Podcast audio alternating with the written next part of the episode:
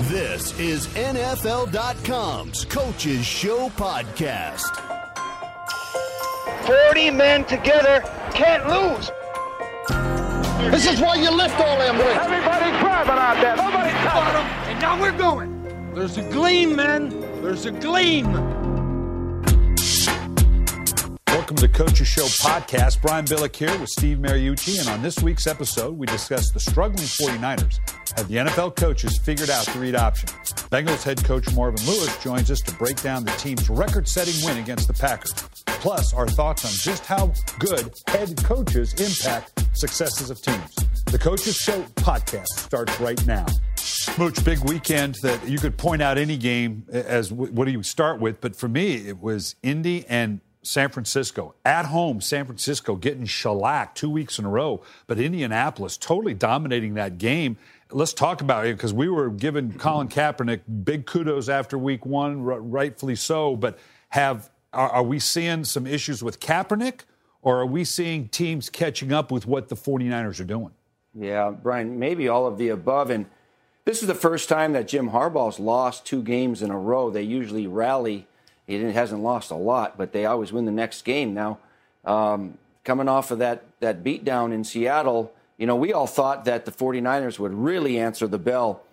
But watching the game, boy, the Colts defense seemed to really, other than one nice long drive for the Niners, seemed to really contain that pistol offense and, and the power game and, and all of that. And the, and the Colts defense really did a good job, like the Packers stopped Colin Kaepernick's run game like Seattle stopped the run game. So, you know, defensive coordinators are bright guys. You know, they're all crazy, but they're bright.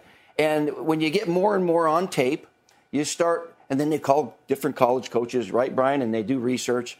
And they, they've made it a mission to slow down and stop this pistol stuff, this option football that's a little bit foreign to the league. And all of a sudden, uh, the, the 49ers run game looks pretty pedestrian. Yeah, and uh, whether it's there, whether it's RG3 in Washington, now he's got the injury issues as well whether it's the Chip Kelly stuff, obviously in mm-hmm. Philadelphia that struggled. You know, uh, Kansas City did a great job with them. We saw how San Diego just dominated the time of possession.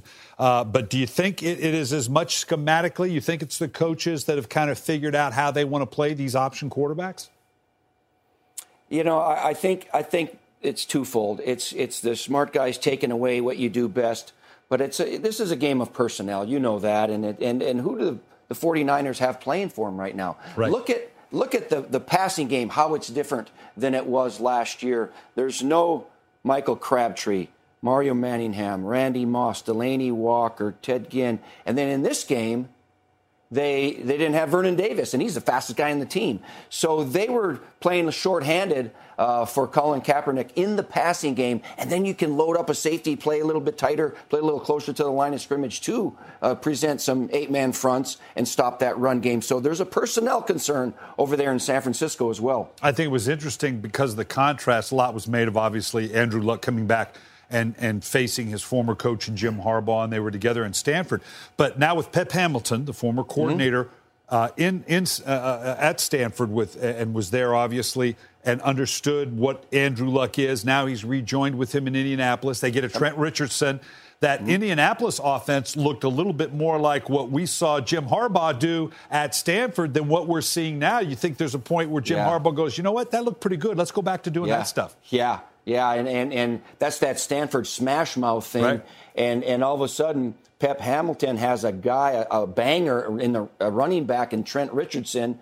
they used to have Toby Gerhart, remember, at Stanford? And But this guy's faster. He's big, but he's faster than Toby. And, and I think this is how they want. They don't want to be finesse fast paced, all that kind of new new stuff. They want to be old school and play smash mouth football in the run game, play action pass, and really be more balanced. And I think Trent Richardson with Ahmad Bradshaw, boy, really gives them a one two punch. And now Andrew Luck, who, we all think is going to be a Hall of Fame guy if he stays healthy, he's not he's not facing two deep coverage all the time in soft zones, and and he's he's facing uh, we're eight man in the box to stop the run game, which is going to be really helpful for Andrew Luck, and they're going to have uh, they're going to have a provided Trent Richardson stays healthy, they're going to have a, you know a, an offense that's equipped to do whatever the heck they want to do. Yeah, I think in San Francisco, when we saw the evolution, of course, they started out with Alex Smith, and they were more of that two tight end, get into a trips, eye, power eye, smash mouth, break out a little bit. And, and then it turned out that Colin Kaepernick, with some of the read option and the gun stuff, that was kind of the changeup. But the other was the base. And it seems like now with the Niners that it flipped a little bit, that maybe the gun and the, and the uh, you know, the, the read option stuff and, and that that became base, and the other was the changeup. I'd like to see him go back to that original. Let's go back to what we were when we started this thing out last year. Yeah, and Colin Kaepernick can do that. He's a he's a he's a he's a fast guy. He told me when I when I interviewed him, I said, "Who's the fastest quarterback in the league?" He said, "Me." He didn't even hesitate. He's very athletically confident, and but he's capable of going back in the pocket and zinging it around if need be. We saw that in the first game when he threw for over 400 yards against the Packers. But like I said earlier, their their weapons are thin, and now hopefully they'll get Vernon Davis back, and I think they will. But they're shorthanded. I don't know if they're going to get Michael Crabtree back from that Achilles surgery. Uh, boy, do they need him because Anquan Boldin came there to be the the X receiver, right. Brian, in the West Coast, and now he's playing the feature receiver. Right. But but you know there are guys like uh, Richard Sherman that can run with him. And I don't see where they can stretch the field or take the top off the defense, I guess is the common term now, because you're right. Anquan Boldin's an intermediate guy. And it seems like the defense is both for the run against the Niners and for the passing game can just kind of creep up and sit on you a little bit because I don't see anybody that can really stretch the field for them to get them yeah. to back up. Yeah, that's right. And they, and they know that. And they know that. That's why they have to be creative uh, with the play action, with the run option, the, the zone read pistol stuff. And so it's going to be interesting because what they're having a short week. They've got all this chaos going on over here after a couple losses and some other issues. And they've got to go to St. Louis on Thursday night, right here on the NFL Network, but uh, and play a team that they didn't beat last year. They didn't beat the Rams. They tied once and they lost once. So they've got to find a way in just a couple of days of practice to get the kinks out. And I don't know if uh, if Patrick Willis is going to play. He's got a nick too. He came out of that game. Yeah, that was the big thing defensively with 49ers, obviously with all the Aldon Smith, or uh, uh, yeah, Aldon Smith stuff. That last year you saw when when they were without uh, uh, Aldon Smith on the outside, or they had Aldon Smith and they had Justin Smith inside. When one of them was missing, it wasn't the same. When Justin Smith was down a little bit, now you take Aldon Smith out of the equation and Pat, possibly Patrick Willis. That's that that defense takes on a totally different look. No doubt. There's no doubt, and and. Um, you know, they got a new free safety in Eric Reid, and I really like him. He's uh, the youngster that's really started off replacing Goldson, doing a nice job. But all of a sudden, you know how teams change, and it's and it's good to have a good coach and a good scheme and good teachers and all that, of course. But boy, when it's all said and done, it comes down to your personnel. And if you're banged up and if you're missing some important parts, it makes it very difficult to win games consistently.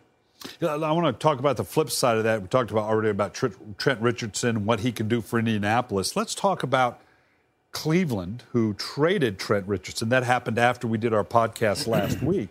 Mm-hmm. And I, you know, let, us put ourselves in, in Rob Chudzinski's shoes. Now, I, I understand why they did it. They're banking for the future, and they're going to go get you know that kid uh, Bridgewater at, at, Louisville or Hundley at UCLA, and and Boyd at uh, Clemson or Mar- Mariotti at, at Oregon. But if I'm a Cleveland Brown fan, I think I cancel my my DirecTV NFL ticket and I get the college ticket because obviously I don't even, even watch the Cleveland Browns anymore. Now, that's not their approach, but how do, you, how do you approach your team? Forget about your fan base, trading away really arguably your best player and say, hey, guys, we're okay. We're going to win this year. Don't worry about it.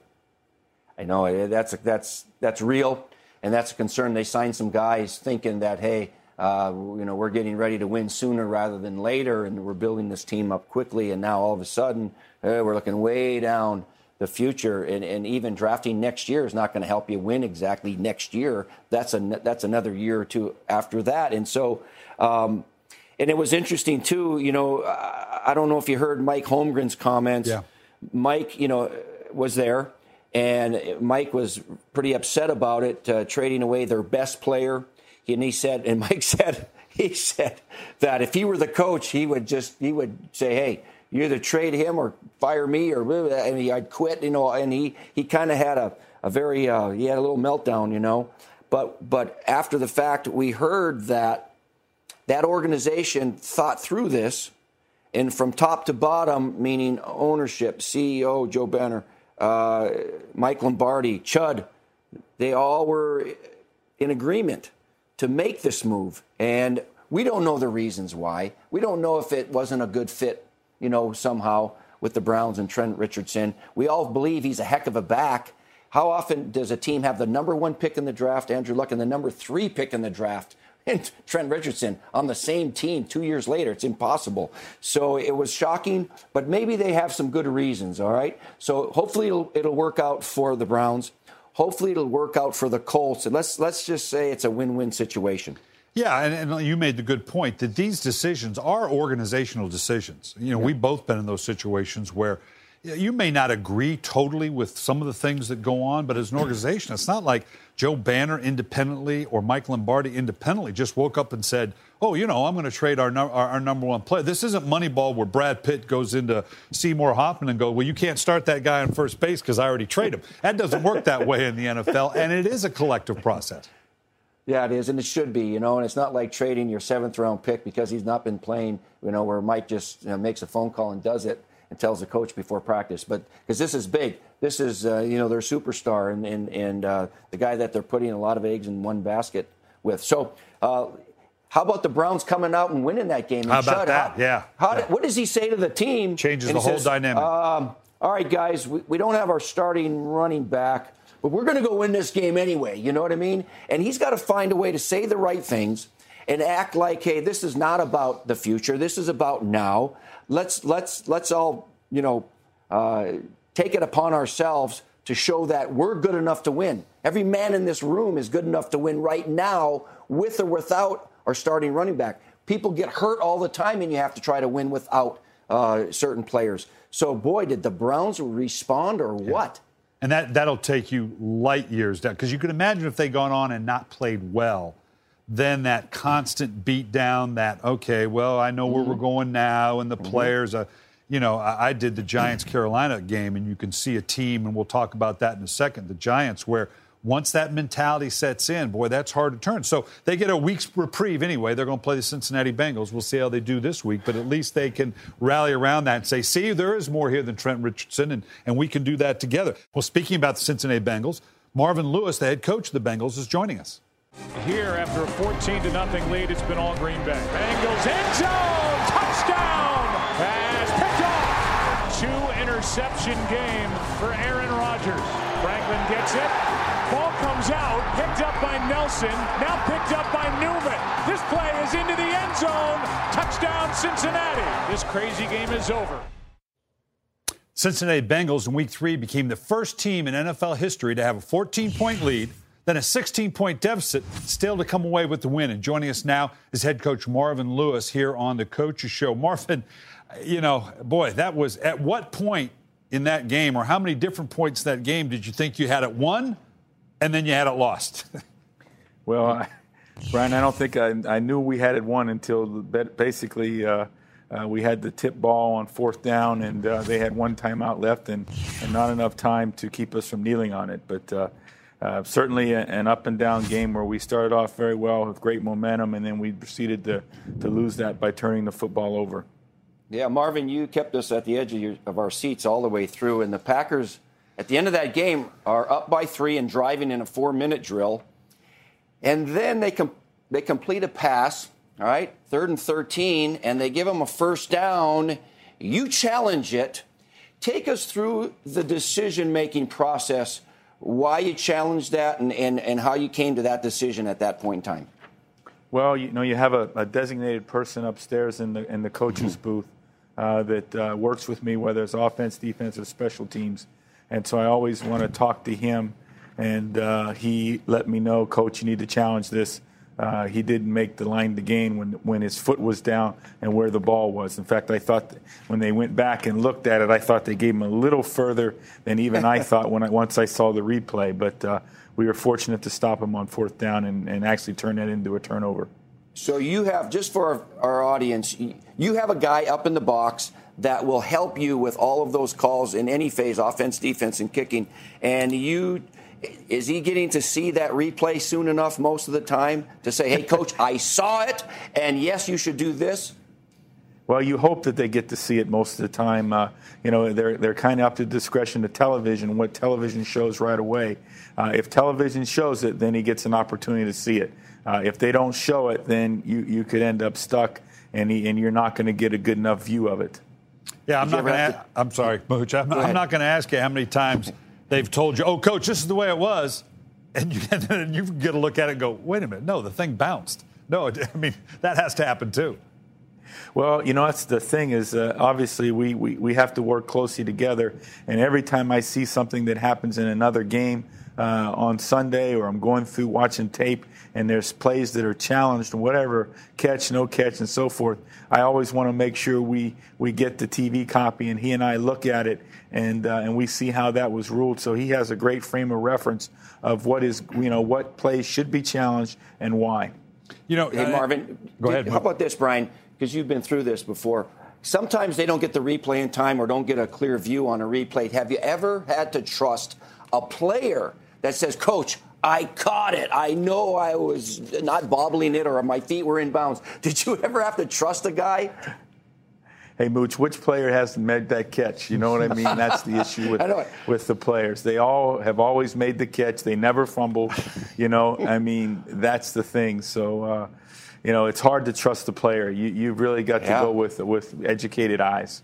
Let's talk about your defense a second, Marvin. And I'm, I'm not trying to get you to lose your defensive coordinator, but to me, Mike Zimmer would be one of those guys that, when it comes time to looking at head coaches, this guy's been so fantastic. You intercepted Aaron Rodgers twice, even before that big fumble return for the touchdown. Talk a little bit about every coach, obviously, you, you want to coach up turnovers, but talk about the specifics of that in terms of team tackling. Does the first guy go for the strip? Does this, you know, first guy should secure the tackle, then the next guy come in? Talk about just the mentality and how you physically teach that. Well, I think you said the right thing first, Brian. Is this was a game that was important that we tackled, and uh, we knew they were going to complete some passes, and we had to tackle the catch. We had to be tight in coverage when we got opportunities, and then make plays on the football. And I think that uh, you know, as you go to try and strip footballs and so forth, you got to make sure you ensure the tackle, and, uh, and and that's very important. We got to keep working on creating more fumble opportunities as far as our defense, because right now we've been stricken by it on the other side of the football right now. Marvin, you've got this young uh, player named Giovani Bernard, and I. Before we start talking about him, tell me exactly how tall he is. really. well, he tells me, you know, he's he's he's taller than Andrew Hawkins. So okay, that's well, his measuring stick here on our squad. Well, but uh, because the reason I asked is, uh, what do you think? Five, five seven and a half, probably. He, he, he says he'd be five eight and a half, but uh, because uh, you know he's pushing five, five eight. eight because on game day morning, Brian, I don't know if you saw it, Marvin. I don't know what you do before games, but um, I said I really like this Gio Bernard kid, but he's so short he's never seen a parade, and so um, is that could that's probably that's probably a true statement, isn't it? It's probably pretty pretty true, but uh, okay. he, would find a way to get up on a ladder, though. He probably would. Now, he, here's a guy that you're trying to incorporate into your offense. In the run game, he had 50 yards, and in the passing game, boy, he's hard to tackle uh, out there in space. Talk about how you plan on using him and sharing the load with Ben Jarvis Green Ellis? Well, we really think that you know he uh, is really a, a, special player as far as in the open field and elusiveness. Uh, he's he's actually a very good inside runner because he can cut and make people miss. He's very quick to the to the hole. He does a, he has great vision.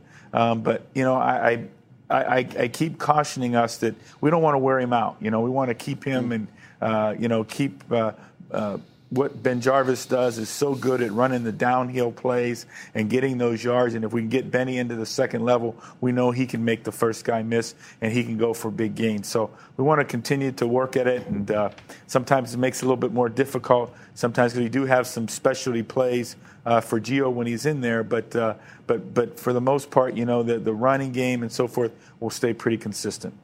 Marvin, we've got some obviously really great receivers in this league, impact guys with Calvin Johnson, Andre Johnson, and, and Larry Fitzgerald. And but I don't know. For my money, AJ Green now he's if he's not the top of the list, he's got to be in that discussion, isn't it? If you had to say, okay, I get one guy to really anchor my passing game, that big number one, which very few people really have, AJ Green, for my money, is right there. Yeah, he, you know, I mean, obviously, uh, we, we think the world of him, and uh, uh, he does the things, and he, he's getting so much better at some of the little things, his releases and so forth, to stay tight and tighten the angles in every route to come off and make every route look the same. And uh, you know, he's really a student that way. So you can kind of put the video clips back to back to back and show him this is what you want. You show him when he runs a tight fade and the angle departure and those kind of things. So uh, he's he's very uh, coachable. He he learns. And uh, he's really doing a great job of recognition, and, and you know he, he's such a team guy and, and such a leader uh, for for being somewhat a very quiet personality. Well, Coach, good luck. I know you got Cleveland, a big in state rivalry there. They're coming off a big win, but we appreciate you taking the time with us. All right, guys. Good to talk to you. Thanks, Marvin. Good job. Yeah, let's, uh, you know, we're talking about, let's talk about the flip side of that uh, from the Cincinnati Bengals and the Green Bay Packers. Something interesting came up, Mooch, and let's talk a little bit about that player coach dynamic. We saw in that game uh, that Aaron Rodgers, after a play uh, on a third and one, and didn't quite go well and got tackled out of bounds and he came back to Mike McCarthy and they burred up a little bit. And, you know, we saw Frank Gore go, go after Jim Harbaugh a little bit. We're seeing, let's talk about that. And it's happened to all of us, but let's talk about how, how you handle that and how that kind of stuff happens. Yeah, I want to hear about how it happened to you, Brian. You know, what, just once? The, uh, yeah, just. I had a plethora of play, players coming at me going, "What the heck are we doing?" I like a Lombardi. You know, What's going on around here? Yeah, uh, it's it's uh, it's an interesting dynamic because, as you know, the sideline is a different planet, and and the emotions are running very high down there, winning or losing, very high. You're in the you're in the middle of the battlefield. Um, but with Aaron Rodgers, you know how competitive he is and how skilled he is. And you know when he was running when he was running for his life in a very physical kind of a game, and it wasn't one of his best games. He hasn't he threw two interceptions, and he hasn't done that in a couple years. Can you imagine that? Yeah. He hasn't thrown two interceptions in a couple of years since 2010. And so, uh, so there was some frustration right there. Well, he gets tackled out of bounds on third and one. And I don't know. I didn't talk to Mike. I don't know if you did. But my guess, I'm just uh, off the top of my head, thinking Mike probably said, throw the ball away so you don't get crushed. And Aaron's probably saying, I'm trying to make a first down here, you know, and, and so they both mean well. They're both looking out for each other but sometimes it, the timing is just a little off and it can blow up real fast, you know, but then it, then it calms down after a little bit. But those, those are the things that happen uh, in the course of a game. And it's rare with the head coach, other than typically we see it all the time where a player will maybe go after a position coach or maybe mm-hmm. a coordinator. Very rare they go after the head coach. But in this instance, that it's all in one. It, that is his coach. That is the play yeah. caller. That is yeah. he happens to be the head coach, and they've got that kind of relationship. And afterwards, they made it very clear, hey, it's it's no big deal. We're both very competitive, and they moved on very well. Like I said, we sure. saw uh, Frank Gore get after Jim Harbaugh a little bit, and we've both been in that situation. I think, and oh. you tell me what you think of this, Mooch. I think, and you and I got out of this a little bit before this explosion of, of uh, tweets and texting and that type of thing. And we see it all the time now. Virtually, particularly all the new coaches, they're, they're knee deep in this social media. They interact with their players on a regular basis by texting and doing that type of thing, which is good because it means it's interactive and they're partners. You give a guy 10, 15 million dollars. I know you're the coach and I'm the player, but we're partners. You give me that much money. And so that partnership creates a different kind of relationship. The fact that you are texting me and we communicate that way changes the relationship. Do you think we see a little bit more of it because the players are emboldened a little bit, going, hey, yeah, we're, we're tight this way, so you don't mind if I get up in your face a little bit? Yeah, and it drives me nuts. Yeah, yeah. I, I don't like it. I'm yeah. not comfortable with it. Whatever happened, Brian, you know, we're kind of old school. You know, we have our ARP card. And, and uh, whatever happened to. I wish you were kidding hey, about that, but we do. Yeah. And hey, if you have an issue, if there's anything you want to talk about, any problems, anything personal, anything at home, my door is always open. We'll sit down and we'll talk about it, man to man. And that's the kind of uh, relationships that I want to have with my players. Well, now, geez, you know, it, it, guys are tweeting about what the conversation was in the locker room or, or behind closed doors. It's all, and they have a million followers. And so that would drive me nuts, and I would hate to try to monitor it, but you kind of have to. Somebody has to, and and and, and you know that some things are better left unsaid. Mm-hmm. And even though even though they are the truth sometimes. Sometimes you got to keep things in house and, and between team and coaches and players and each other. But so much of the social media just expands all of that and it puts it out there, unfortunately. Yeah, and, and and in terms of the game itself, you know, that's the drama of it. We learn this in TV, right? That when we're doing a TV game, and the, and you just have to know that we're doing a game, and the guy, the opposing team lines up to kick a field goal to win the game, and he makes it. Where's where do we shoot next? The face of the losing coach, not the winning coach. We go right to the right because that's where yeah. the drama is. That's what yeah. we're looking for. And I don't know that there's anything you can do about it other than try to keep your head in those pressurized situations. And, and as long as you can handle it afterwards and not burr up, uh, there's a you know we're looking at some 0 3 teams now to where we're going to see some more of this. Now, maybe not yeah. like like I said, I had the New York Giant game, and you're not going to challenge Tom Coughlin, but in a place like Tampa Bay and Greg Schiano, who struggled the second half of the season, total emotional change in what he wants to do with this club from what was before with Raheem Morris. Now they're struggling a little bit earlier, a little bit of chirping going on. That's a tougher dynamic now when you're in that. Mike McCarthy's fine. He, not, he and Aaron Rodgers, they're not going anywhere. But when you have one of these coaches like a Greg Schiano that may be, uh, you know, a little bit more tentative, that's where it really becomes a tough situation. You know, I look at these coaching changes, and as you know, what do we average? Seven or eight yep. new coaches every year, yep. okay? Uh, we just keep churning it up, trying to find the next Lombardi. And the people who hire, okay, the people who make those decisions, A, to hire Raheem Morris, and you and I both know Raheem, he's a good guy, he's a good coach. Um, players coach, uh, whatever that means. And, and evidently they felt that it was maybe too loose of a ship. I don't know. So they went totally opposite, and they hired, after researching this, they hired a guy in Greg Schiano that is old school, tough guy, hard nose approach, completely opposite end of the spectrum.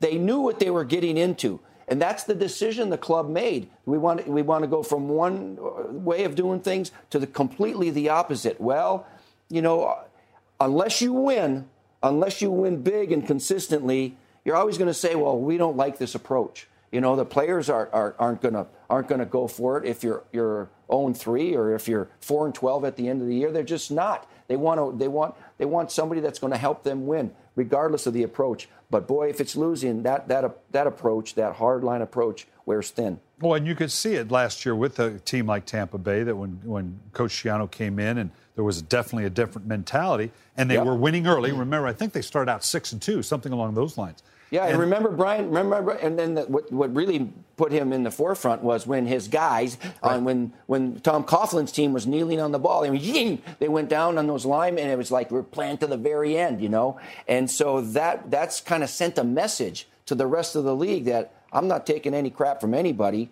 I'm just going to do what I do and that's what kind of started it in my mind. Yeah, and you can do that when you're six and two. You know, you can burr up and go all Jersey Shore on the league and your players and whatever. but then if you start to lose, and then now you're starting out the way they're now 0 and three, that is a different message. I saw it last week. I had the Carolina Panthers uh, at home an 0 and, an 0 and two with Ron Rivera, you know, and all the pressures. We've been there. We know what kind of pressures. And on the other side, an 0 2 New York Giant team with Tom Coughlin in a different circumstance.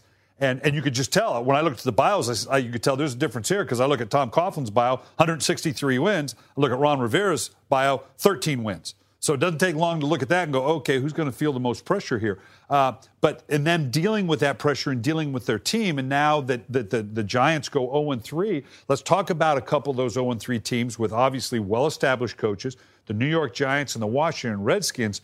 Those teams are in a world of hurt right now. That Giant team, I don't know I don't know. We've been there before, Mooch, where you, you got to find something to hang your hat on. If I'm a Tom Coughlin uh, or a Mike Shanahan, and having been there, okay, what I'd sit with my coach and say, okay, what is it?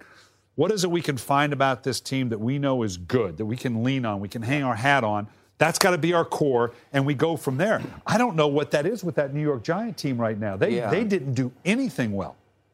You're talking about two coaches, Shanahan and Coughlin, who both have won a couple of Super Bowls, yeah. great credibility and great winning percentage and all of that, maybe Hall of Famers, right?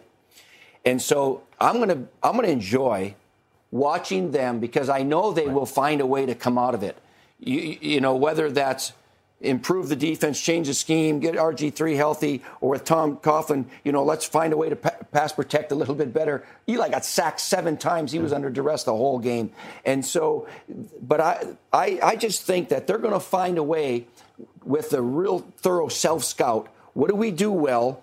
What do we need to improve? And there are a lot of areas but let's try to fix some things and improve some things. And so that's their challenge. And I have all the confidence in the world that they'll they'll get some of that fixed.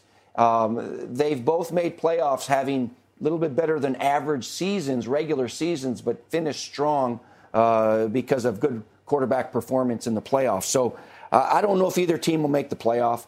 Uh, but but I think both coaches will find a way to improve their teams, even though right now, boy, it looks like a long shot. One of the additional difficulties, and I talked to Coach Coughlin about this in our production meetings, was I remember years ago when Mike Shanahan had a, a struggling uh, uh, uh Denver Bronco team, and uncharacteristic for them late in the season, they started to go to padded practices because they needed to change the physicality of it. Coach Coughlin talked about we need to change the physicality of this team. We're not playing like we're used to with the, the New York Giants.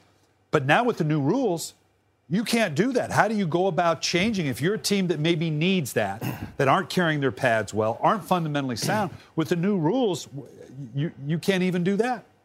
Yeah, uh, you're restricted a little bit. And, and with the, the new way of having training camp and a practice week with, with uh, limited pads, um, there's very little variety around the league. Everybody's doing it pretty much the same way because you're only given so it's almost I don't want to say like college where you get a 20 hour work week right. for practice and meetings, but you are limited as to how creative you want to be or how long you want to be on that field or how, how long you want to meet.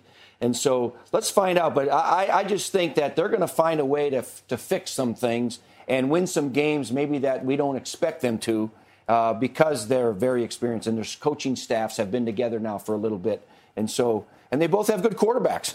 it's yeah. not like they have a rookie quarterback, right? right? They have good winning quarterbacks. Let, us let's, let's turn flip this to a positive side because we're talking about the effect that a head coach can have on its team, uh, all but a 0 3 team, uh, and the caliber of a Tom Coughlin and Mike Shanahan. Let's flip it. I'm writing a, a piece for NFL.com, uh, and we talk about you can see the positive effects of the right head coach and the right job. Andy Reid and what's going on in Kansas City, the returning of Sean Payton to uh, New Orleans. Obviously, what Mark Trestman has meant to that team, yep. but all in a bit different way. I mean, Andy, to me, Andy Reid was, and they did a brilliant job in hiring Andy Reid because that's exactly what they had needed. They'd done the coordinator thing, and and you know the GM was Scott Pioli, and that was the he was the one totally in charge. They brought in a guy now, and the best thing they've done is no one has any doubt in their mind who's in charge in Kansas City. It's Andy Reid, and that's just what that team needed. Absolutely, and and when we had their game on Thursday night the Chiefs at the Eagles, where he coached for 14 years. Like two of our chats where, well, how will Andy Reid be received by these Philadelphia fans? Brian, they gave him the most awesome standing ovation when he walked into yeah. that stadium yeah, with that his great. team. It was, it was unbelievable. And then, of course, Donovan at halftime got his jersey retired. It was really something. But was what was more impressive was how dominating the Kansas City Chiefs were. Yeah in a short week, preparing for an unusual offense with Chip Kelly's fast paced thing. And you know what? Andy's got a good football team there. And, and the other thing is, I think it's good for him not to have all that responsibility and personnel right now, where it fell on his shoulders in Philly. Now he has John Dorsey mm-hmm. to take some of that load off of him, and John Dorsey's really good. He's comes from the Ron Wolf tree, and and I, I like that marriage. And this team is good. They're they're really good on defense, and on offense, you know Jamaal Charles and they they've got some pieces in place to make a make a run in the playoffs. And I just said playoffs, and that was a two and fourteen team yeah. last year. And Sean Sean Payton comes back to New Orleans, where you knew if they were still going to be good offensively, but basically with the same personnel defensively, where they were last in the league in total defense, last league in scoring defense. They're now in the top five in both. And obviously, Rob Ryan's a good coach. So at the bottom, you know, nothing new you and I wouldn't agree with, but coaching does make a difference, and it's the right skill set with the right team. That's the thing that matches up that makes a difference. Let me finish up real quick. That we were both impressed with New England Patriots. You did. Uh, you you had a conversation with Tom Brady in the, after the one game, his frustration. to me, it looks like they they changed the offense a little bit. Seems like they simplified a little bit for this new group of receivers. Well, that's what good coaches will do to accommodate who's playing. And, you know, and we saw that game on Thursday night with the Patriots and the Jets in the rain, and it was a sloppy game all the way around. Lightning was going off. We kept playing. It was crazy. And and and we saw Tom frustrated on the sidelines because the passing game was in shambles. Why? Because a lot of moving parts are gone. You know, you don't have the two tight ends, and you don't have receivers from last year. And Wes Welker's over there playing with the other Hall of Fame quarterback, and he's playing with these young receivers. Well, they had 10 days to prepare for their game against Tampa. And I'll be darned if, if Aaron Dobson, the rookie, doesn't have seven catches, and Kenbrell Thompkins, the other rookie who was undrafted, has two touchdowns. You know, and, and, and Tom, you know, he said, I'm frustrated, and I, and I should be, uh, because the passing game isn't what he's been used to with all these new guys. And, and he just keeps working. He's helping those guys grow up. And you know what? They were very productive against a good uh, Tampa defense. Yeah, and the fact that they're three and zero oh now, you know, this we well, no big deal. New England's three and zero. What did you expect? Well, we didn't expect that, yeah. and they're just going to get better and better. And, and you're right, that the effects of coaching, uh, Josh McDaniel and certainly Bill Belichick, I think they did do a good job of going. Okay, just like we said, okay, what are we? What what are we good at? How do we change this frustration? And even if it even if it's a placebo, even if you give the players and it's just bull if it works, they can, oh, okay, now we're okay. Yeah, coach found it. That's right. This thing works. And it's amazing how that can take off. Final thing I want to talk about is I'm, I'm doing the game in Carolina. I'm catching my plane after the game to come out here to LA. And I'm looking up at the monitor for when the plane goes. And I don't, I, there's no sound and I can't see the score. And I see the Lions, who I have this week. I have the Lions at Chicago. So I see Jim Schwartz after the game take his headset, flail down. I go, oh, darn, the Lions lost geez, they, you know, the Redskins must have. and that was the guy who won the game. yeah, he won it, and it was a close game, and it was like, wow, you know, and, and, and you and I both know Jim, and he's a feisty guy from Georgetown, right? And he's, uh, um, he's feeling some pressure, I think, you know. He wants to get that team turned around, consistently play well. And, you know, the pundits, I don't know whoever they are, you know, talking about, you know, is this is this a do or die season for him and all of that. And I, I don't know. I just took it like he just was like fired up that they won the game and I'm still here and I'm still the coach and we're going to be good. And and uh, you know he's trying to create a tough team there, and uh, you know he's got some real good parts to it with Matthew Stafford and Megatron, but. Uh, it's going to be fun. To, you need to talk to him about that when you interview I will. him. I will. You know, I'm going to ask. The production him. meeting. I, I What's think, with the headset throwing on a win? I think it underlines why you and I are doing this instead of coaching because the lows are so lows and the highs are just kind of okay. I'm going to throw this this microphone on the floor right after we're done. Just because you're frustrated with it. And that's going to wrap it up for this week's Coaches Show podcast. Be sure to check us out and subscribe to iTunes. Thanks for listening, everybody.